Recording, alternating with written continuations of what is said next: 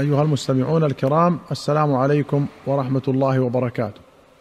في باب المحرمات من النساء أخرج مسلم عن عائشة رضي الله عنها قالت: كان فيما أنزل من القرآن عشر رضعات معلومات يحرمن ثم نسخن بخمس معلومات فتوفي رسول الله صلى الله عليه وسلم وهن فيما يقرأ من القرآن قال النووي قولها فتوفي رسول الله صلى الله عليه وسلم وهن فيما يقرأ معناه أن النسخ بخمس رضعات تأخر إنزاله جدا حتى إنه صلى الله عليه وسلم توفي وبعض الناس يقرأ خمس رضعات ويجعلها قرآنا متلوا لكنه لم يبلغه النسخ لقرب عهده. فلما بلغهم النسخ بعد ذلك رجعوا عن ذلك وأجمعوا على أن هذا لا يتلى. والنسخ ثلاثة أنواع أحدها ما نسخ حكمه وتلاوته. كعشر رضعات والثاني ما نسخت تلاوته دون حكمه كخمس رضعات وكالشيخ والشيخة إذا زنيا فارجموهما. والثالث ما نسخ حكمه وبقيت تلاوته وهذا هو الأكثر.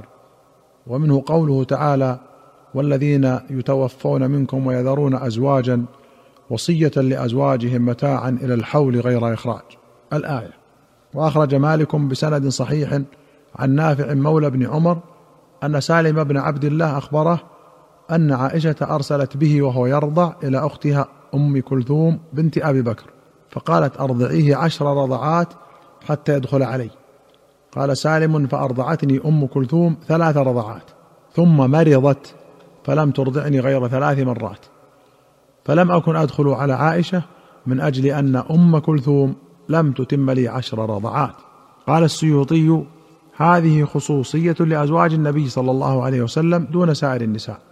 وأخرج مالك والشافعي والبيهقي في السنن بسند صحيح عن نافع مولى بن عمر أن صفية بن أبي عبيد أخبرته أن حفصة أم المؤمنين أرسلت بعاصم بن عبد الله بن سعد بن أبي سرح إلى أختها فاطمة بنت عمر ترضعه عشر رضعات وهو صغير يرضع ليدخل عليها ففعلت فكان يدخل عليها.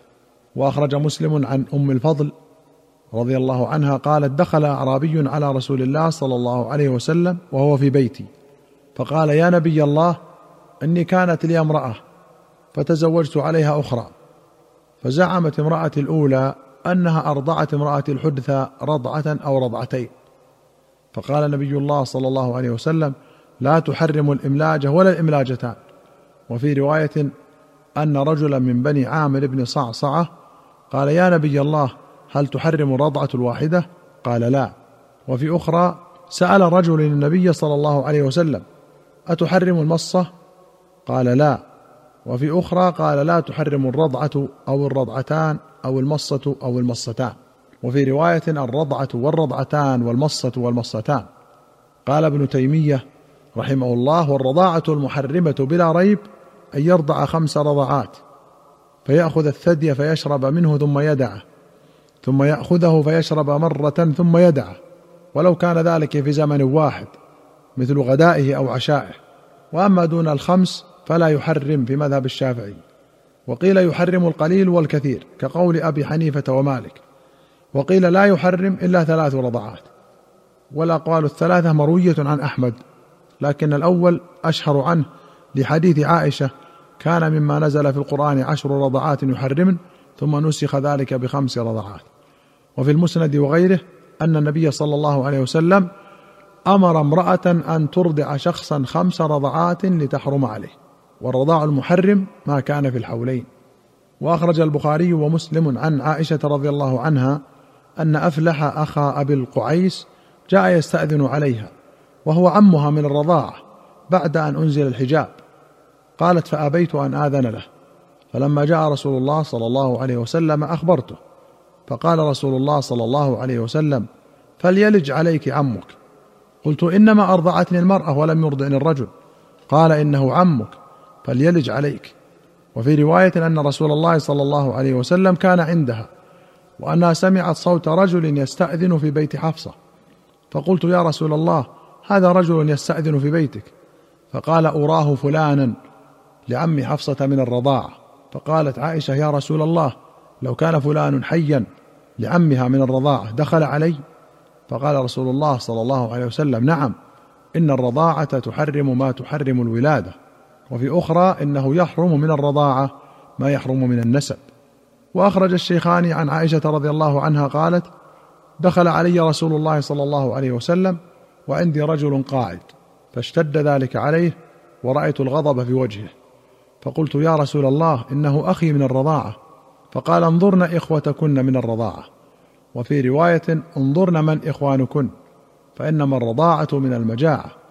قال ابن تيمية جمهور العلماء الأئمة الأربعة وغيرهم على أن الرضاع الكبير يعني بعد الحولين لا تأثير له واحتجوا بحديث عائشة إنما الرضاعة من المجاعة.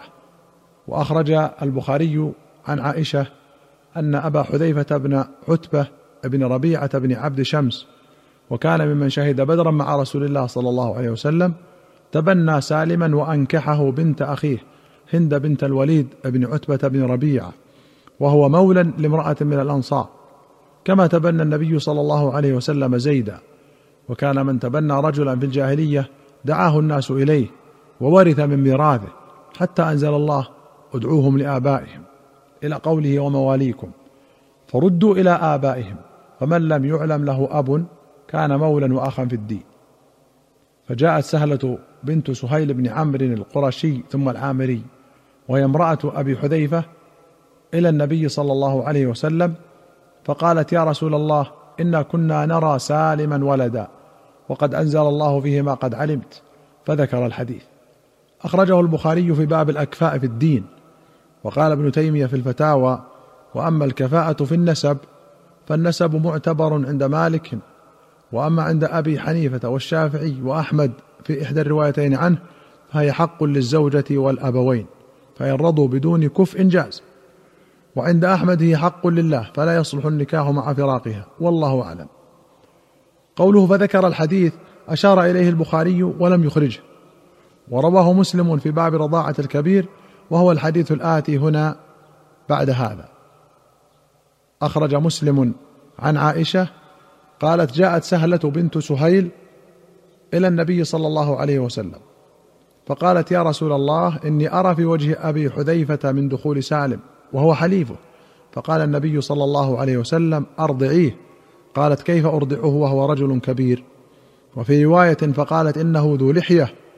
فتبسم رسول الله صلى الله عليه وسلم. وقال قد علمت أنه رجل كبير وقد كان شهد بدرا. وفي أخرى أن سالما مولى أبي حذيفة كان مع أبي حذيفة وأهله في بيتهم. فأتت تعني سهلة بنت سهيل أتت النبي صلى الله عليه وسلم فقالت إن سالما قد بلغ ما يبلغ الرجال وعقل ما عقلوا وإنه ليدخل علينا وإني أظن في نفس أبي حذيفة من ذلك شيئا. فقال لها النبي صلى الله عليه وسلم أرضعيه تحرمي عليه. ويذهب الذي في نفس أبي حذيفة. فرجعت فقالت إني قد أرضعته فذهب الذي في نفس أبي حذيفة. وفي أخرى عن زينب بنت أم سلمة قالت قالت أم سلمة لعائشة إنه يدخل عليك الغلام الأيفع الذي ما أحب أن يدخل علي.